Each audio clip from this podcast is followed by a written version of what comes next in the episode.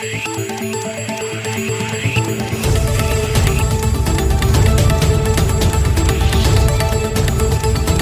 et bienvenue à cette édition de Santé, Sciences et Développement, le magazine scientifique de SciDev.net, en partenariat avec votre radio.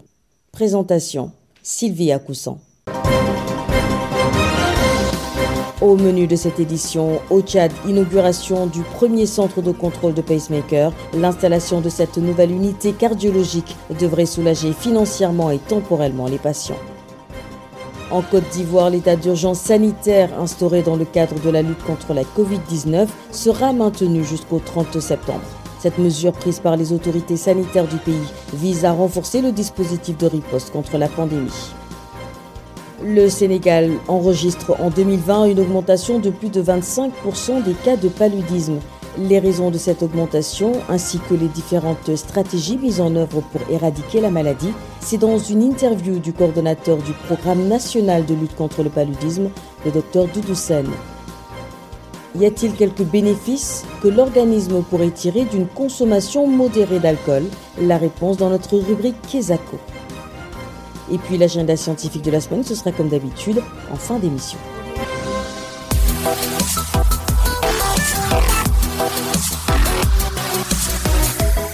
Le Tchad a inauguré le 24 juin dernier son premier centre de contrôle de pacemaker. Cette nouvelle unité cardiologique a été installée au centre hospitalier universitaire de la référence nationale avec pour objectif soulager financièrement et temporellement les patients. Les détails avec Adelph Mbaindongro Adjekornonde, Anjamena.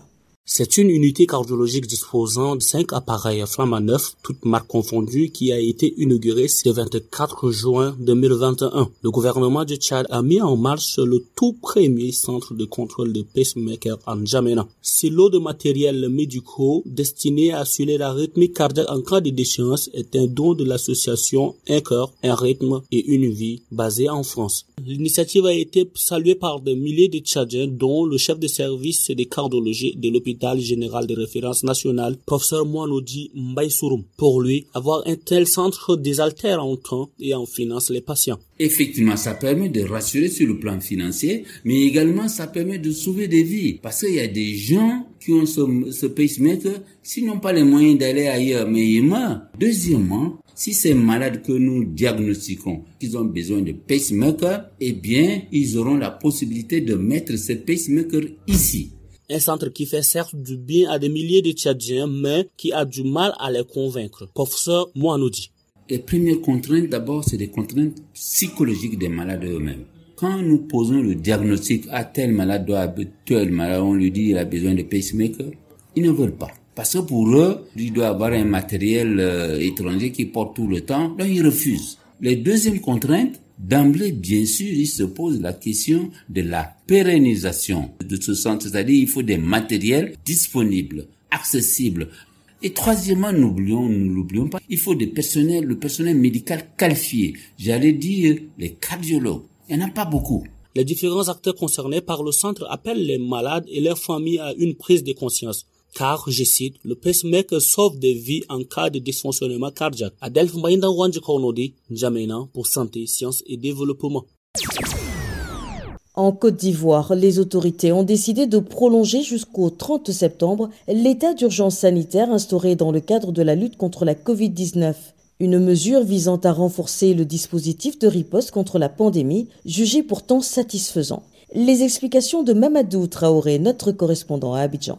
C'est au sortir d'une réunion du Conseil national de sécurité le jeudi 1er juillet 2021 que l'annonce a été faite par le secrétaire général de cette instance, Jacinthe Sarasoro. Au regard de la saison des pluies dans notre pays et de la période des vacances qui verront un nombre important de mouvements de personnes, dans un contexte mondial caractérisé par l'apparition de plusieurs variants à la COVID-19, le Conseil national de sécurité a décidé de prolonger l'état d'urgence sanitaire jusqu'au 30 septembre 2021.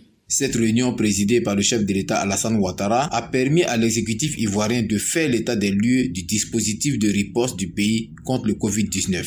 Le Conseil national de sécurité s'est à cette occasion félicité des développements positifs dans la lutte contre cette maladie. Un satisfait qui se justifie par le taux de positivité qui se situe en dessous de 3% demeure l'un des plus faibles en Afrique. En outre, le nombre moyen de nouveaux cas de Covid-19 enregistrés dans le pays est en baisse constante depuis le mois d'avril, reflétant une bonne maîtrise de l'épidémie. Le nombre moyen de cas par jour est passé de 72 en avril à 40 en mai et 33 en juin 2021. De même, le nombre de décès connaît une baisse avec 42 décès enregistrés en avril 19 en mai et 8 en juin 2021. L'état d'urgence sanitaire est en cours dans le pays depuis le 17 mars 2020. Il vise surtout à amener les populations à rester vigilantes et à continuer de respecter les mesures barrières. Mais aussi, il s'agit désormais de les exhorter à se faire vacciner massivement de sorte à juguler la pandémie. Mamadou Traoré, Abidjan pour Santé, Sciences et Développement le Sénégal a enregistré en 2020 une augmentation de 25,5% des cas de paludisme. Le coordonnateur du PNLP, le programme national de lutte contre le paludisme, Dr Doudoussen, explique dans cet entretien les raisons de cette augmentation. Il revient aussi sur les différentes stratégies mises en œuvre pour éradiquer cette maladie. Dr Doudoussen est interviewé par Pape Besdiba à Dakar. Bonjour Monsieur Doudoussen, vous êtes le coordonnateur du programme national de lutte contre le paludisme au Sénégal. Qu'est-ce qui explique l'augmentation du nombre de cas de paludisme au Sénégal en 2020 en 2019, nous étions à 354 708 cas plus précisément. Et en 2020, on est à 445 313 cas de paludisme qui ont été recensés dans nos structures de santé. Et cette situation peut être euh, expliquée par deux aspects. Soit c'est lié à la pandémie de la COVID-19 qui a fait que les populations rechignaient à se rendre dans les structures de santé, mais également à nos stratégies défensives face à la COVID-19 qui nous a permis de développer des stratégies pour contrecarrer un peu cette évolution à travers une stratégie qu'on appelle la PECADOM qui accélérait un peu le processus pour dépister précocement les cas pour éviter les décès liés au paludisme. Mais comparé à notre plan stratégique, nous avons quand même de 2015 à nos jours connu quand même un recul considérable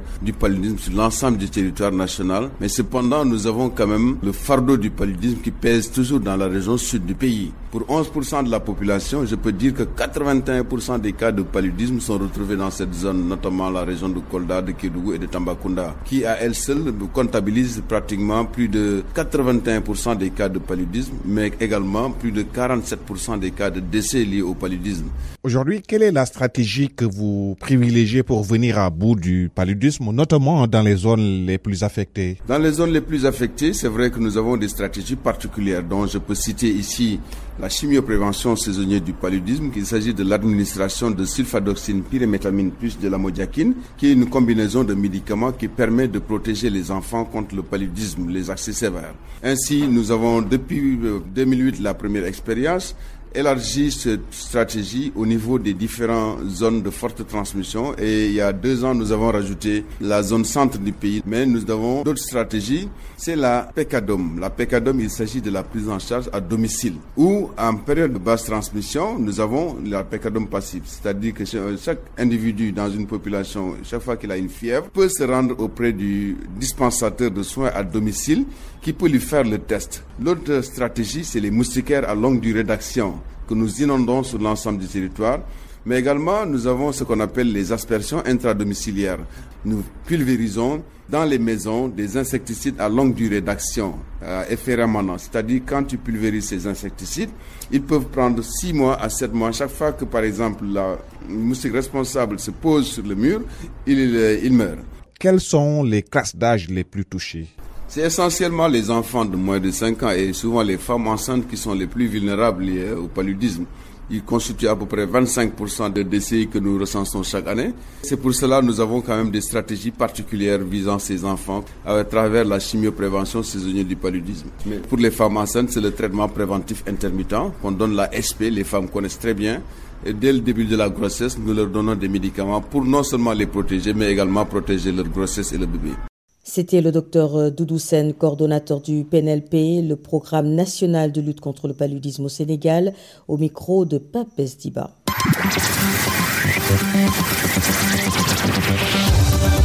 Kesako, qu'est-ce que c'est? Vos questions à la rédaction, les réponses de nos experts. La question de cette semaine nous vient du Mali, je vous propose de l'écouter. Bonjour CDF, je m'appelle Diana Traoré, je réside à Bamako, au Mali. On a coutume de dire que l'abus de l'alcool est dangereux pour la santé. Est-ce à dire que la consommation de l'alcool à une dose raisonnable pourrait être bénéfique pour l'organisme? Rendons-nous à Bamako où notre correspondant Mardoché Boli est en ligne. Bonjour Mardoché. Bonjour Sylvie, bonjour très chers auditeurs. Qu'avez-vous obtenu comme réponse à la préoccupation de notre auditeur? Sylvie, la question de la consommation de boissons alcoolisées dans un pays à forte communauté musulmane est une question très délicate à débattre, même dans la communauté scientifique malienne. Toutefois, selon l'expert, le chimiste alimentaire Mamadou Bandiaga, les quelques études scientifiques faites sur le sujet ont montré qu'une consommation modérée d'alcool a des bienfaits sur les maladies cardiovasculaires. C'est une question qui mérite d'être posée et qui attire toute l'attention des uns et des autres. Pourquoi D'abord, c'est un sujet tabou sur le plan social? Parce que le fait que on habitue l'organisme à en boire de l'alcool, cela peut nous amener vraiment à dépasser la dose normale que le corps a besoin. Et finalement, cela crée le phénomène de l'accoutumance. Mais du point de vue scientifique, en tant que scientifique, une consommation modérée de l'alcool peut aider à fluidifier la circulation sanguine cela se traduit par une augmentation du corps gras. Je parle du cholestérol. Hein. Il y a les bons cholestérol comme il y a les mauvais cholestérol. Je parle du bon cholestérol. Hein. Et cela se traduit aussi par la formation des plaquettes qui protègent l'organisme contre les maladies liées au cœur. Une consommation modérée du vin consiste à lutter contre les stress oxydatifs. C'est un vocable lié à toutes les maladies comme la thrombose, les AVC, toutes les attaques liées au cœur on les appelle les stress oxydatifs. Et maintenant, le vin constitue un antioxydant. Donc, contre le cancer, contre les attaques, ça peut être l'ischémie, ça peut être l'AVC, ça peut être la thrombose, etc. Mais, généralement, boire modérément a un effet très bénéfique. La quantité d'alcool dont parle ici le chercheur est de 2 verres par jour et 10 par semaine pour les femmes et de 3 verres par jour et 15 par semaine pour les hommes. Voilà donc, Sylvie, c'était les explications du docteur Mamadou Bandiaga, chimiste alimentaire à l'Institut des sciences appliquées de Bamako. Merci Mardoché. Je rappelle que vous étiez en ligne de Bamako au Mali.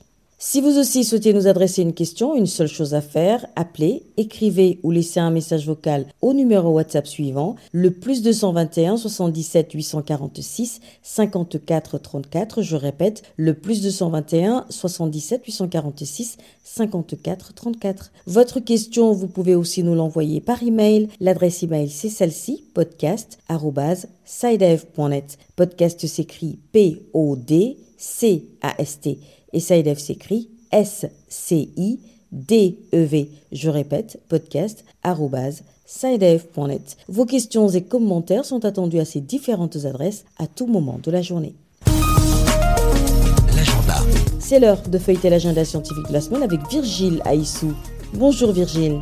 Bonjour Sylvie, bonjour à tous les auditeurs de Santé, Sciences et Développement. Alors quels sont les événements scientifiques que vous avez retenus à l'agenda cette semaine? À l'agenda cette semaine, notons que le 15 juillet, c'est la journée mondiale des compétences des jeunes et l'édition 2021 se déroulera dans un contexte plus que difficile dû à la pandémie de Covid-19 et les bouleversements qu'elle implique dans le monde de l'enseignement technique et professionnel. À l'occasion, un webinaire permettra une réflexion sur les compétences nécessaires aujourd'hui et demain. Ce sera donc le jeudi 15 juillet à 15h GMT. Renseignements et inscriptions sur le site des Nations Unies un.org. De même, le 10e Forum international bois de construction aura lieu à Paris du 15 au 17 juillet. Pour plus d'informations, rendez-vous sur le site forum-boisconstruction.com. Je répète, forum-boisconstruction.com. Et puis du 19 au 23 juillet aura lieu la troisième conférence sur les produits naturels fongiques marins. Ce sera en ligne et c'est ouvert à tous sur inscription. Une occasion de découvrir les dernières avancées scientifiques dans le domaine des champignons marins. Pour s'inscrire, envoyez un mail à contact@biogenwest.org. Biogène Ouest s'écrit B-I-O-G-E-N-O-U-E-S-T. Voilà Sylvie, ce sera tout pour cette semaine. Merci Virgile, merci également à vous chers auditeurs d'avoir suivi cette édition de Santé, Sciences et Développement qui s'achève. Rendez-vous la semaine prochaine, même heure, même fréquence. D'ici là, portez-vous bien. Cette émission est disponible en podcast sur le site sidev.net/fr. Cette émission a été réalisée sur financement du CRDI, le Centre de recherche pour le développement international, un organisme public canadien. Le CRDI investit dans le savoir, l'innovation et les solutions afin d'améliorer les conditions de vie dans les pays en développement.